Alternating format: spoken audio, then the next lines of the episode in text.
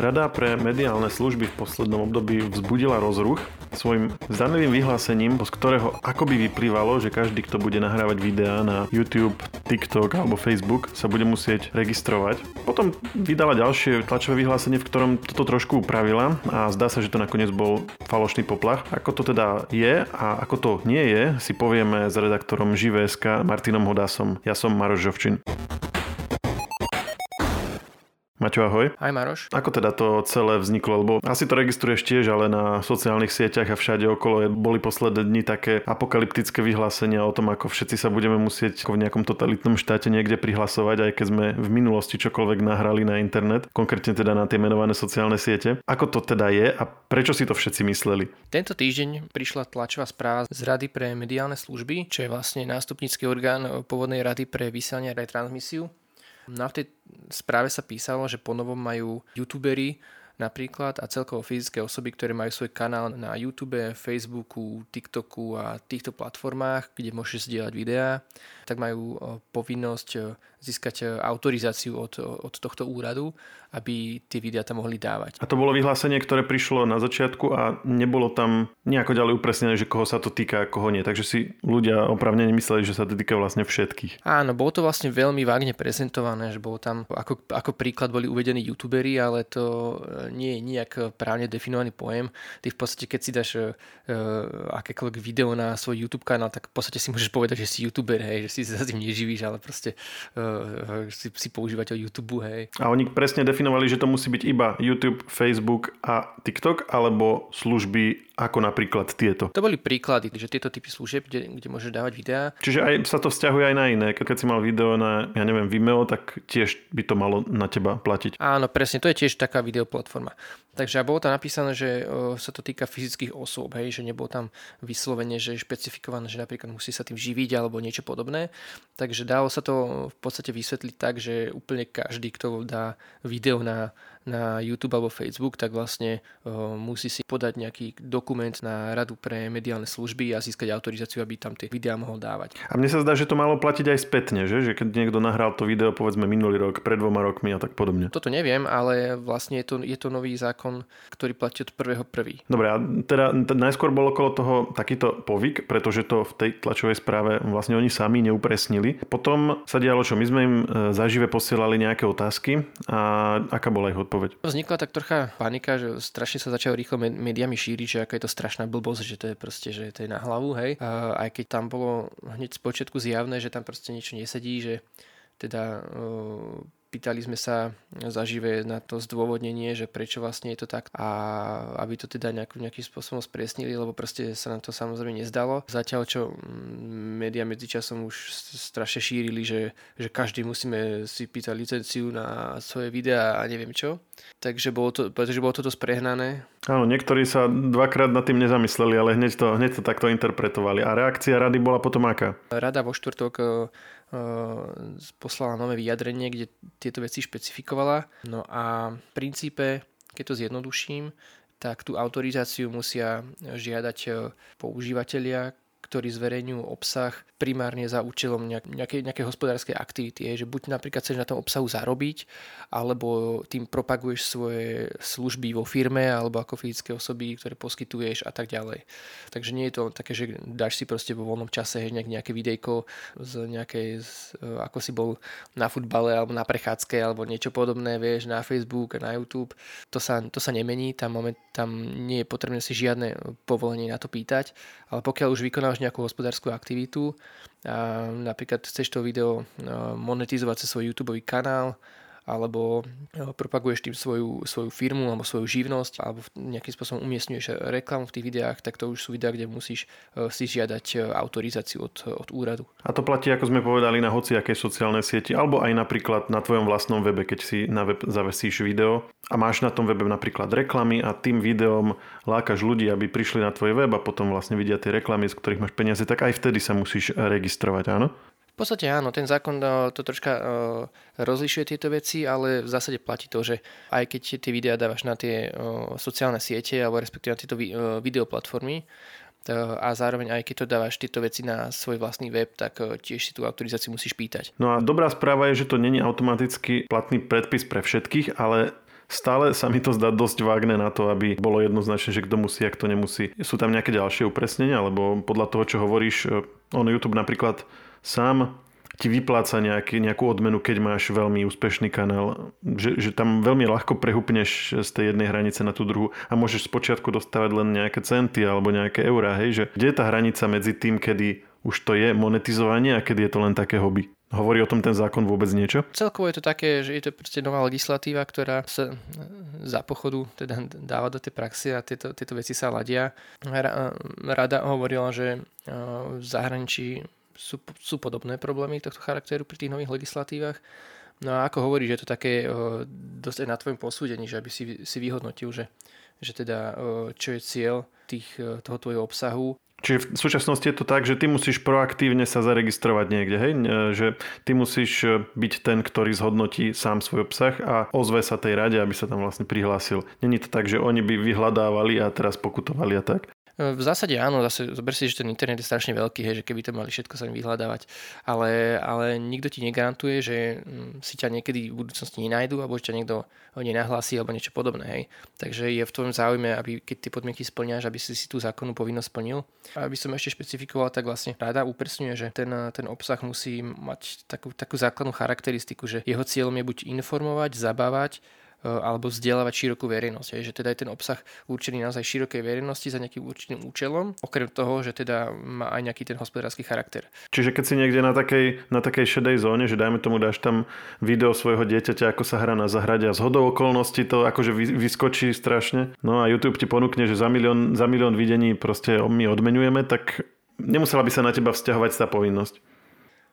Áno, je to, je to možné, ale, ale je, to, je to napríklad už niečo, čo uh, by si ten používateľ uh, nakoľko je v takej špecifickej situácii, tak by bolo asi dobre, že keby kontaktoval radu a, a vlastne si to sa opýtal, že či teda tie podmienky splňa alebo nie. Hej. No a teraz poďme, že keď, keď by si chcel byť veľmi poctivý a máš takýto kanál a zarábať ti peniaze, chceš sa registrovať, čo máš vlastne urobiť? Pokiaľ si právnická osoba, že to robíš normálne na firmu alebo, alebo proste má to nejaký právny základ, tak musíš si vyplniť e, autorizáciu, ktorú pošleš e, Rade pre mediálne služby. E, ona má potom 90 dní na to, aby sa ti, aby ti vlastne vydala to povolenie. Podanie tej autorizácie je spojené s poplatkom 260 eur. Ale napríklad môžeš tam napísať, ak máš viac YouTube kanálov, povedzme, že to máš také rozbehnutejšie, hej, tak môžeš tam napísať všetky tie kanály a neplatí za každý samostatne, hej, platí sa len za tú jednu žiadosť o autorizáciu. A vôbec sa nerozlišuje, koľko zarába ten tvoj kanál, hej, lebo čo keď máš nejaký, že, že, že si nejaký, nie že rozbehnutý, ale naopak začínajúci youtuber a máš, zarobíš, ja neviem, 20, 20 eur za mesiac alebo 10, tak tiež musíš platiť tých 200 plus eur ako registráciu? Ten poplatok je fixný, takže on toto nerozlišuje. Potom, keby si si chcel upraviť napríklad ten zoznam kanál alebo niečo podobné, tak e, tá, tá úprava tej autorizácie sa dopláca nejakých 50 eur alebo 150 eur, eur podľa toho, že aký typ platformy využívaš, že to je vyloženie tieto nejaký Facebook Watch, alebo či, tam, či to šíriš cez vlastný web a tak ďalej a tak ďalej. No a nie je tam vyslovene špecifikované, že nejaká, nejaká finančná hranica, hej, že odkedy to už proste musíš, musíš platiť. Hej. Je, to, je to proste aj o tom, že či, či to robíš e, s cieľom generovať zisk. Hej. No a je prirodzené, že proste keď začínaš, tak zo začiatku budeš začínať málo a budeš sa postupne posúvať. Hej. Ale registrovaný už musíš byť od začiatku. Registrovaný musíš byť už vopred, hej. Lebo inak ti tam, inak ti tam hrozí pokuta. No ale v prípade tých, ktorí už bežia, tak asi to, asi to bude fungovať inak, nie? Lebo mm, keď má niekto kanál, ktorý má niekoľko rokov, tak asi sa vopred nezaregistruje. A taktiež ty si hovoril, že oni majú 90 dní na to, aby sa rozhodli, alebo teda vydali ti teda to, to povolenie. Počas tých 90 dní môžeš pokračovať v nahrávaní videí? Asi by si nemal, ale momentálne tá, je tá situácia taká, že vlastne úrad si uvedomuje, že o tej legislatíve dá sa povedať, že ani nikto nevedel. Že bolo to o tom veľmi malé povedomie a teda ten úrad sa momentálne zameriava na to, aby sa e, všetci tí, ktorí pod tú legislatívnu spadajú, tak aby sa o tom dosvedeli a tú povinnosť aspoň dodatočne splnili. Hej. Takže síce za to môže dostať nejakú pokutu, ale momentálne úrad to nechce pokutovať, snaží sa proste tú, tú povinnosť dostať do povedomia ľudí, aby si to posplňali aj dodatočne. Takže keď už aj si nejaké videá tento rok vydal alebo plánuješ vydať, tak proste popri tom si podáš tú žiadosť, dáš si do, dokopy tie papiere, ktoré máš a všetko je, všetko je v poriadku. A platí to len na videa alebo na, aj napríklad na audio? Hovoríme o tom v podcaste, tak napríklad pre podcasty to platí tiež? Pre podcasty to neplatí, ale lebo podcasty vlastne nie sú tou tzv. audiovizuálnou mediálnou službou na požiadanie. Tak je to definované v tom zákone. Čiže musí tam byť aj obraz. Keby sme sa pri tom zároveň aj nahrávali, tak už e, do tej povinnosti spadáme. A teraz si zober, že my máme aj YouTube kanál, ale máme tam napríklad len e, animáciu hlasu, nemáme tam priamo záber na nás. To znamená, že čo opäť dostávame do takého čudného zákutia toho zákona, ktorý, na ktorý asi úplne že nemysleli. Uh, ale keď už si hovorí o tých podcastoch, tak uh, on, oni uh, čisto keby si to fakt, že vydával ako podcast, tak sa to, tieto pravidla na nesťahujú avšak e, podcasty majú zase samostatné pravidlá a tam je povinnosť voči ministerstvu kultúry. Pretože podcasty sú vlastne považované za e, elektronickú periodickú publikáciu. Takže to, to, to sa týka zase zákona o publikáciách.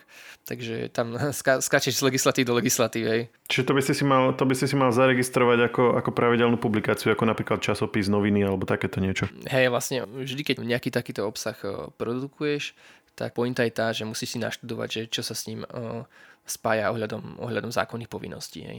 A hovorili sme tu uh, o tom, aké povinnosti vlastne táto rada vyžaduje a na koho, od koho ich vyžaduje a že to nie je úplne jasné. Ale nehovorili sme ešte, že prečo to vlastne robí. Čo je cieľom tohto nového e, zákona, ktorý vytvára tú povinnosť registrácie? Tým účelom je vo všeobecnosti hlavne regulácia obchodných aktivít v online priestore a celkovo zjednotenie požiadaviek na, povedzme, na, na celý ten uh, trh, ktorý nie je len digitálny, sú tam, sú tam televízie, rozhlasy a to sú všetko inštitúcie, ktoré boli doteraz e, veľmi prísne regulované a potom na druhej strane to boli streamovacie služby a internet, kde vlastne sa na to nevzťahovali skoro žiadne takéto e, vnútroregulačné pravidla. Takže napríklad, e, ako máš v telke regulovanú reklamu a, a tieto veci proste, tak sa zavádza vlastne taký nový, nový právny rámec, e, ktorý umožní E, istú mieru dohľadu aj nad tým, e, nad tým online prostredím. Ale nebudú tie isté pravidlá pre televíziu a pre napríklad online priestor, čo sa týka povedzme množstva reklamy a podobne? E, ne, nebudú. Aha. Tam odporúčam poslucháčom si pozrieť napríklad náš rozhovor s pred pár mesiacom s Libošom Kuklišom z Rady pre mediálne služby, ktorý bol toho času jej jej riaditeľom, kde sme sa venovali týmto detailom eh, ohľadom aj streamovacích služieb a televízie a tak ďalej, že vlastne čo ten nový mediálny zákon v tomto smere prináša. Úplne, úplne to isté to nebude, ale uh, už je to krok smerom k tomu, aby sa to, to trhové prostredie troška vyrovnalo a nebola jedna z tých strán nejako prílišne znevýhodnená a mohla tým pádom o, teda konkurovať. Tebe to osobne dáva zmysel? Ja vnímam tento argument, ktorý si uvedol a ktorý uvádzajú oni, že chcú vlastne zrovnoprávniť obsah na internete a alebo zrovnoprávny možno nie úplne najlepšie slovo, ale ako dať to na jednu úroveň aj z hľadiska teda tej právnej, právnej zodpovednosti, obsah na internete a obsah povedzme v televízii na druhej strane niekto môže argumentovať tým, že toto robia vlastne totalitné krajiny, že nutia e, populárnych ľudí na internete, aby sa niekde registrovali, aby mali dohľad nad ich obsahom. E, kde je tá hranica medzi tým, čo je ešte žiadané a čo už je taký príliš veľký zásah do nejakej slobody slova. A ja viem, že toto je širšia diskusia a toto dnes nevyriešime a vlastne tá otázka ide späť aj k tomu, že do akej miery má byť regulovaný ten zvyšný trh aj vrátane televízií ale predsa len, keby sme mali aspoň, aspoň nejak naznačiť nejaký, nejaký smer uvažovania k tejto téme a možno sa k nej niekedy vrátime a rozberieme si to uh, detailnejšie. No, poviem len veľmi vo všeobecnosti, že uh, dalo sa to v podstate očakávať, lebo tak ako, tak ako sú prísne regulované vlastne televízie a rádia, tak v zásade nie je dôvod, aby nebol rovnakým spôsobom alebo podobným spôsobom regulovaný aj obsah šírený inými platformami. Je to v zásade len o tom, že keď boli tie pôvodné zákony robené, tak nič také ako YouTube a Facebooky a streamovacie služby jednoducho nebolo. Takže je to zase len o tom, že tá legislatíva sa doťahuje na tú, na tú technológiu, a, technológiu a na tie trendy, ktoré proste naprieč tými rokmi vznikli. Hm, takže ne, nevidím to ako nič nejaké veľmi prekvapivé a skôr je to o tom, že aké, aké budú tie nastavené pravidla, než o tom, aby sme sa nejako pohoršovali, že nejaký úrad sa tým vôbec chce zaoberať. Ono, to, ono sa to vzťahuje všetko na vlastne celú európsku legislatívu, kde vlastne toto nie je výmysel Slovenska, ale nejakú tú legislatívu sme museli, sme boli povinní zaviesť Uh, ide teda len o to, aby to bolo teda uh, zavedené a, a regulované uh, adekvátnym spôsobom. Martin, ďakujem ti, že sme sa tomu mohli takto povenovať a trošku rozptýliť tie obavy, ktoré vyslovene zaplavovali niektoré bubliny na internete posledných pár dní. Snaď už to bude jasnejšie a snaď aj spomínaná rada si dá viac záležať na tom, aké správy bude vypúšťať, keďže predpokladám, že oni sami pocítili, aké to je, keď, keď dajú nie veľmi jasnú tlačovú správu do obehu a už si to potom žije svojim životom. A my sa počujeme zase niekedy na budúce. Ďakujem, maj sa. A predtým, ako skončíme, by som ešte rád pripomenul zaujímavý podcast, ktorý sme vydali vo štvrtok. Je to rozhovor so štátnym tajomníkom na ministerstve zdravotníctva, kde sa rozprávame o tom, aké prístupy štát volí vo vzťahu k onkologickým pacientom a či je to naozaj tak, že poisťovne niekedy nemajú dosť peňazí na to, aby niektoré lieky preplácali. Nájdete ho tak, že si vypočujete predošlé diely nášho podcastu Technologický podcast Share, prípadne si ho vyhľadáte v ktorejkoľvek podcastovej aplikácii. Ak nám chcete niečo odkázať, môžete nám napísať na podcasty žive.sk.